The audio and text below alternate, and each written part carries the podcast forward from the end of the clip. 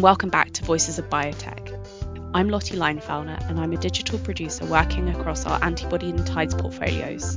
Today I'm joined by Vibha Jawa, Executive Director for Biotherapeutics and Bioanalysis at Bristol Myers Squibb.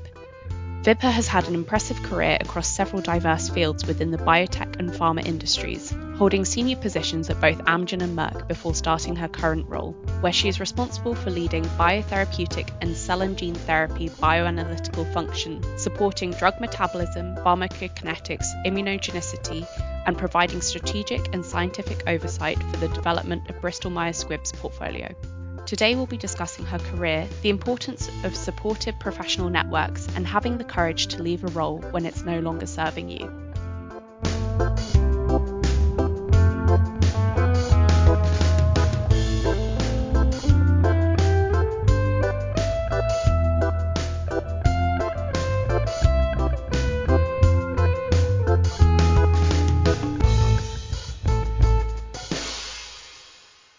Much for joining me today, Vibha. I've gone through a quick outline of your current role and some past positions, but could you expand a bit on your career? Could you maybe tell me a bit about the journey for how you've transitioned into your current position at Bristol Myers Squibb?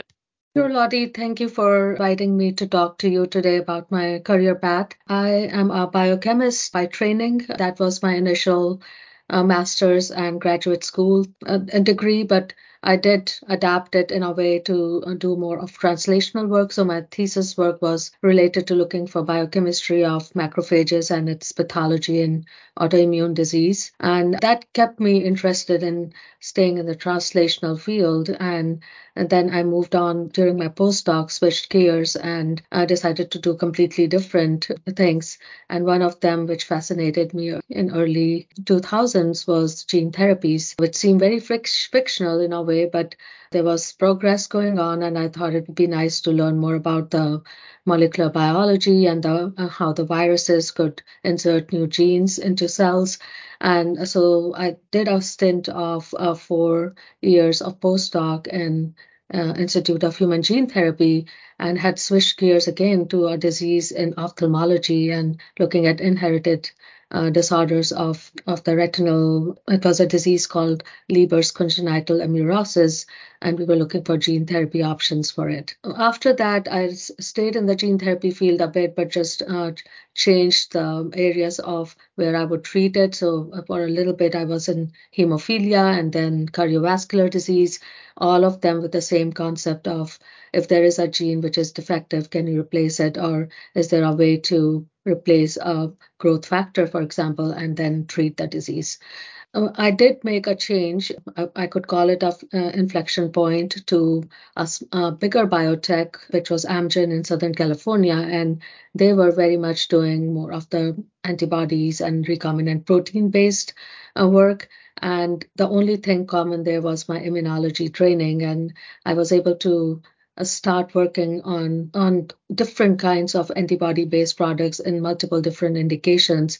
And it was a great time uh, at Amgen because they were one of the best places to be in terms of the biotech looking at innovative ways to treat diseases from migraine to like going into like bone uh, resorption uh, and also a lot of oncology. So that was uh, one of the best times where I saw the span of how biologics could be used or applied across uh, the different diseases and and the mechanistic pathways and how to target them with either proteins or bispecifics or uh, adaptation of antibodies or even sometimes peptides. So definitely a great learning experience for me. And so last I would say the seven years I've been back in the East Coast and uh, between Merck and my current role at Bristol Myers Squibb, I have been uh, spending a lot of time on oncology diseases, but we have gone into the more novel next generation modalities of CAR T cells, gene therapies. So in a way, I've, I've come back full circle and I'm doing again the gene therapy which I started with. What would you say sort of first drew you towards immunology? So yeah, that goes back to my undergrad, and you you you know every all of us during undergrad are still discovering is this the right path for you, or like am I even going to be uh, someone who would pursue research in an advanced way? And uh, the only class that fascinated me during my undergrad, which was a, a one of the premier courses in Delhi University, uh, where I did my undergrad in India, was a new course called biochemistry, and uh, they had multiple facets of it. There was cell biology and physiology, and of course, uh, there was this one semester of immunology, and that just changed the way I was going to look at what my future would be. So I was ready to go apply for med school. That was my intent. And so I was doing the undergrad in biochemistry because it would have helped me to get into med school. And then I get this one science teacher who was so uh, good at teaching immunology, which was one of the most complicated areas. Too many hypotheses, too many pathways. Immunology was not uh, something which people had figured out, like uh, cell biology, for example. So, but it just fascinated the way our bodies had our ability to fight infections in many different ways, whether it was autoimmunity or whether it was a, against a cancer cell or even against pathogens. So, so I think that would be the place where I decided maybe I should not be just doing medicine on its own, but learn more about immunology. And I know that originally you had plans to have a career within academia. Could you expand a bit on why you shifted towards an industry role? Well, you know, sometimes uh, you want to do something else with your life, but uh, things just don't work out. And in my case, it was more of the logistics and operations of kind of citizenship or what kind of actual papers you have to work country where you're not um, the, the original resident of or nationality of. So i did have that challenge. And so i was at university of pennsylvania and my boss uh, my supervisor was very keen that i continue there. I had a great successful stint of four years. But then as a postdoc i did want to move on to my next level role. And the options were that I could go to another postdoc with my the, the visa status I had, or I could you know apply for a more of a scientist role or like maybe starting as assistant professor kind of a role. However the there were limitations and there were also requirements that you had to be a citizen of the country to be able to do that. So so after having a very candid discussion with my supervisor i did decide that i have to move on and like you know uh, go where i could be sponsored for that kind of of that of visa.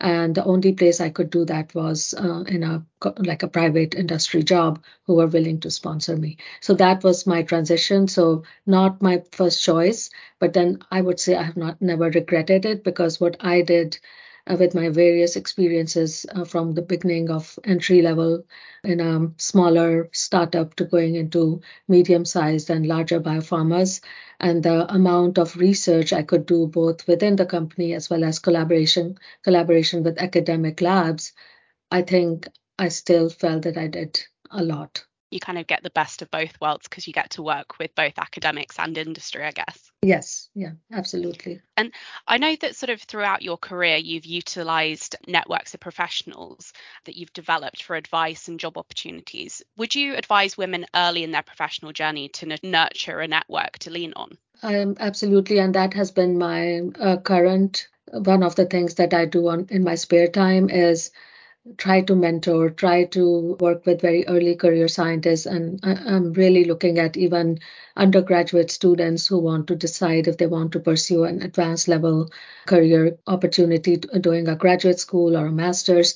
So I'm all for finding those places where I can work with them through different community networks or AAPS, for example, uh, where we have a Women in Pharmaceutical Science network and an early career bioanalytical sciences community. And so I have been using those forums to tell them that a network and a group of support group who can look out for each other and also tell each other about opportunities and sometimes do stretch roles. Uh, so anything which can take them out of their current uh, very dedicated area of, what they did in their graduate school or postdoc and start expanding their horizons.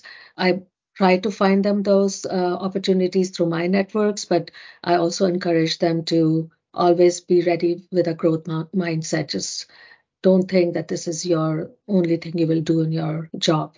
And do you think that having that kind of support network has allowed you to make decisions and sacrifices that you might not have otherwise made? I would say that when I joined initially the industry, uh, I think my my postdoc supervisor, I would say, was was uh, very very visionary, and she she wanted to me to stay on at UPenn and uh, and I totally would have done that if I had the way to do it because one she ended up being the the that lab was the one who ended up with the first gene therapy for which was ever approved.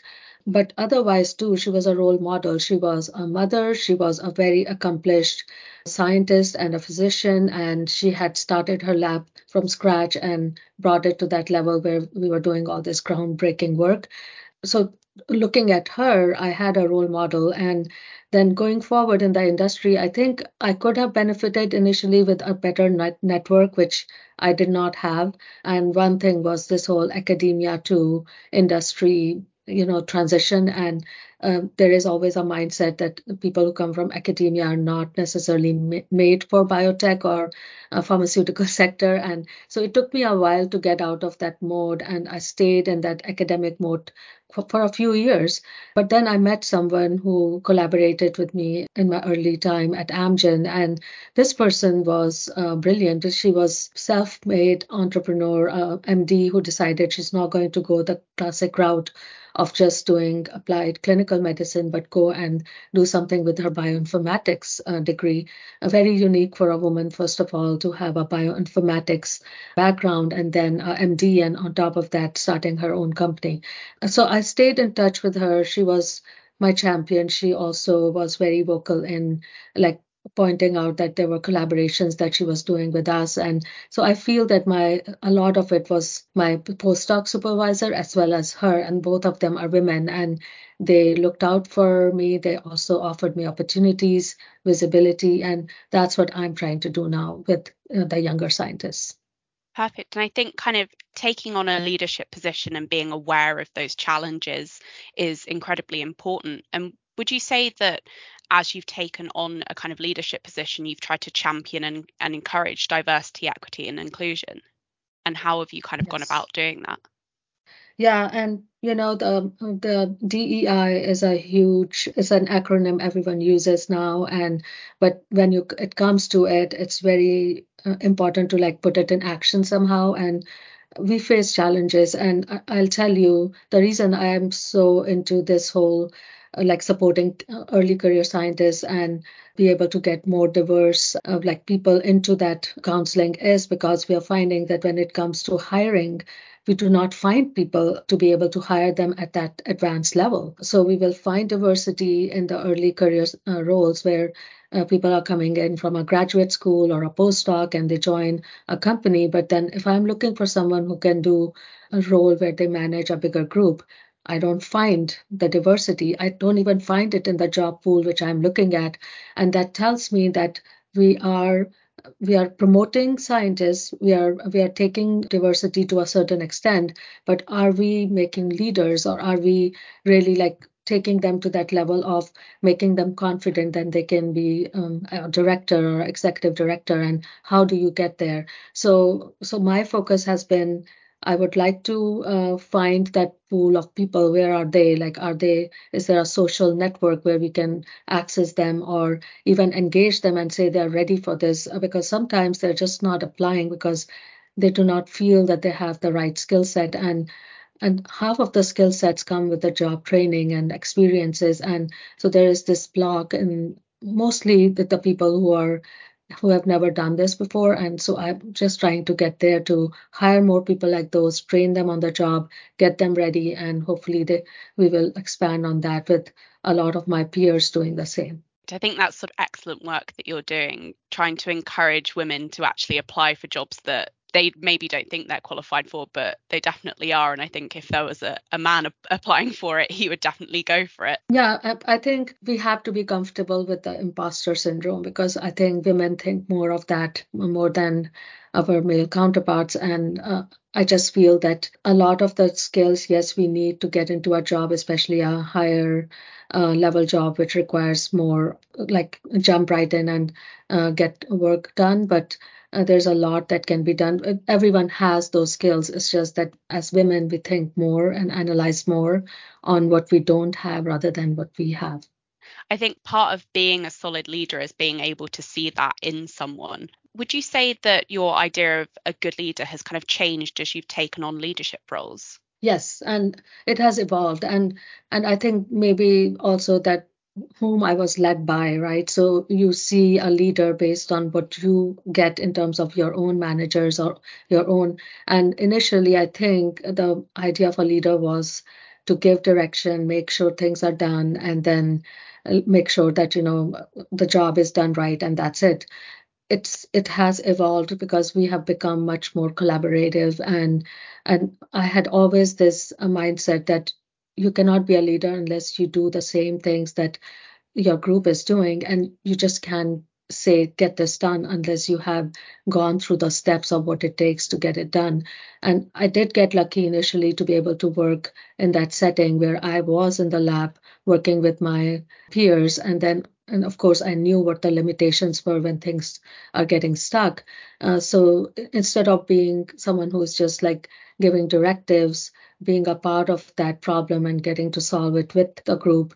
So it's more of a leadership which requires you to help people to come up rather than like, okay, I'm going to go to my next level role, but you will stay where you are. So that kind of uh, leadership uh, mindset has evolved. I have seen that change with the different managers I got to experience with, but most of the time I changed or evolved my leadership based on my mentors because they were the ones who were more objective and uh, they had nothing to gain or lose by giving me the advice. So they gave me the right advice. And so I feel that apart from your managers having good mentors who can give you the advice where you're not doing things right and where you should be changing the way you work and um, even as a leader helps a lot definitely and i know that sort of coming into probably quite a male dominated environment as a female leader can be, be quite difficult sometimes. Would you say that you've ever come up against combative attitudes from the people that you've been managing? I would say for most part, I, I was lucky, but then of course you always uh, I, I think even opposite is true. I'm sure my male counterparts will say that they they had the same experience. So, so I think mainly it was more of uh, a different kind of a function, not understanding what I was bringing to the table and having that dismissive attitude, which which irritated me initially. I have to say, but then I had to go into and again i used my mentors to sound off like was it like accurate? Like what was it the right thing which i was facing? Or is it me who's being oversensitive? And to stay objective I, I just gave them that benefit that okay they may be not understanding where i'm coming from. And just having a one-on-one with, uh, these people separately did help a lot because it came you come to know what is the reason behind it. Because sometimes in a group when these kind of things get pushed back no one is able to articulate what the real problem is. So i did find out it took me it was a struggle. It, i would say that i was not ready for it to go and really ask what's going on. And so I had to get out of my comfort zone, have these one on ones, and get to the problem, come to a middle ground. You can never, ever um, be aligned completely, but even a little bit helps. Uh, so having proactive conversations so that they don't dismiss you in a bigger meeting. We're trying to propose a, uh, something, an idea. So that helped for most part.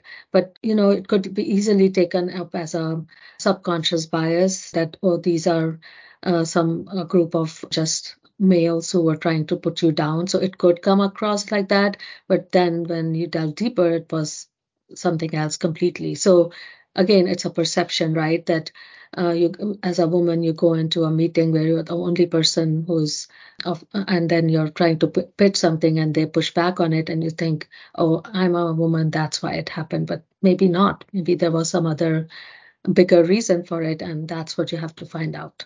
Yeah, trying to get to sort of the root cause of why there is an issue rather than just combating it with with more more hostility. yes, yeah. And you've kind of touched on it a bit there, but would you say that there's anyone else that has really championed you throughout your career and kind of encouraged you to take on these kind of leadership roles? And what did that look like to you? Yeah, and and, and I would say this was uh, someone who pushed me out of my comfort zone, and it has happened multiple times. And and it's very easy in uh, in an industry like ours to get very comfortable and complacent and think that you have done the best you can and you're the subject matter expert and uh, you have a good group of cross-functional collaborators who are working with you and uh, publishing is going on like you have a group of people whom you're in the lab whom you're working with. So it's great. I mean it looks great. And if you're sitting in a great eh, place in terms of your personal life you know why move or why change anything? So at each of those points, which I call the inflection points of my career, when I talked these mentors, and one of them was very much like, you know, this is time to move on. You're not learning anything more. And yes, you can spend another 10 years here, but are you going to change anything on what you're doing? So, and for that, you have, even if you have to uproot yourself, you need to do that because it's an inertia which you want to get out of. So I can never forget that conversation. And I would say that person did change uh, the way I even thought about my career going forward. So I spent a considerable amount of time in my first role, but then later on, I did decide that once I have done which for the role which I came to do for that organization, and I also learned it will it is time to then rethink and also expand and stretch my expertise. Definitely. And I know that kind of part of that stretching was an introduction to the FDA and sort of moving towards more of the regs. Could you expand a little bit on that as well? Yes. And interestingly, the uh, interactions with the FDA started very early in my, uh, when I was still at Amgen. And it was great experience. I was part of our team which went to FDA for something called the ODAC committee, which which is where the patients come and talk about why they need that drug to be approved. And that was an eye opener. And uh, knowing that FDA was looking at even the piece coming from a patient and why that drug is so important and understanding what they look for in terms of a good filing or approval for a drug product, it kept me interested. And I always wanted to be going forward for my other drug products be part of that effort where we engage the agencies we understand where they feel the challenges are. So i started getting involved with those like white papers or interactions through innovation and quality consortiums where we had an opportunity to present to the regulatory agencies. And in all those um, cases i did make some good relationships and just making sure that I have a way to know what a regulatory mindset is rather than just coming from a drug development mindset. And this culminated in when I came back to the East Coast, I was able to start uh, having regular lunch and learns uh, where we would bring uh, the new things we were doing as part of our the company uh, back to the agency as they have something called the lunch and learn where they invite people from the industry to come present. It's not about getting advice on anything. It's a very much sharing of new technologies, new information and new science.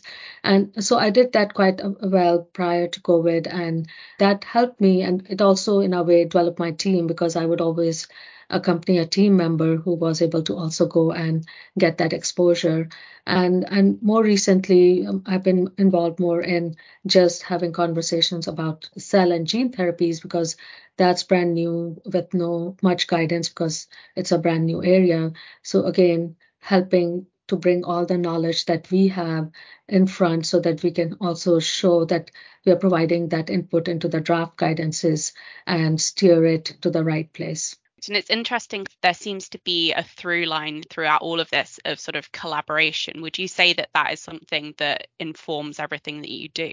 Yes, you cannot work in a silo. And like we were told that in academia, and that if you have to be successful, you need to know who your cross-functional partners are. And and as an academic scientist i know all of us want to keep our research to ourselves publish it and own it and then run a lab. And that mindset stays with you coming from uh, your initial training but in industry unless you collaborate unless you are even within your own company able to cross functionally know who are your team leaders and team members you cannot get anything done. And it's it's not just about moving the program forward even for understanding a new concept engage your counterparts because they have so much expertise and th- things get done much faster the science is much better uh, in terms of quality and you learn new things so definitely collaboration and would you say that there's currently sort of any female leaders in the industry or academia that are sort of really inspiring to you yeah, well, I I'm partial to the people whom I've worked with. So I would say Dr. Jean Bennett from UPenn, my postdoc supervisor. Uh, I would still call her as one of the best academic scientists with a translational approach. And then, of course, in uh, in the industry, I have multiple people whom I can talk about. Uh, Dr. Annie Groot, whom I mentioned, she's the head of Epivax, and then Dr. Meena Subramanyam, who's uh, at Takeda. These are excellent women leaders. Dr. Binodh DeSilva from BMS, uh, excellent leaders, uh, giving to the community, part of all the women empowerment networks. So definitely they are my role models. Perfect. Well, I've run out of questions. so, is there anything else that you wanted to cover, or do you think that we've got it all there? I think uh, I would just say that you know I, I'm always I always want to like help anyone who reaches out to me through any of the social networks or even within my own company where I am. And if there are people needing my advice or if they want to be linked to someone whom I know, I always try to make that effort. And it takes time. And, you know, it's not something when you're doing uh, your day job. And so you have to take time out and do that sometimes in your own hours. You mentioned sacrifice before. And and some people uh, like especially my family will say like how come you're still working in the like the late night because i was given that chance by someone so if i can even do a small connection and it changes their career why not or path of their careers why not it, it will make me feel good later and now I'm listening. Some people come back and tell me, like, oh, you gave me this advice. And I never remembered what I said, but they did. They did quote me, and it feels very good. You know, it it's also almost like I would call it uh, a way to feel good. It's like an endorphin release for your system when you do something like that and help others. And it's definitely making an impact, I think, on the industry as a whole and, uh, you know, supporting younger scientists who maybe need they need that and like you said you've had that before so it's kind of paying it forward in a way yeah and i don't want them to make the same mistakes i made so that's what uh, if someone asks me and I'm, if they say they want they want to do it i also try them to ask them to think are there other paths right so don't just keep on going in what you're doing it at least starts them thinking well, thank you so much for speaking with me today. I really appreciate it. And I'm sure that everyone listening will take something from this. Thank you. Thanks so much again for the opportunity.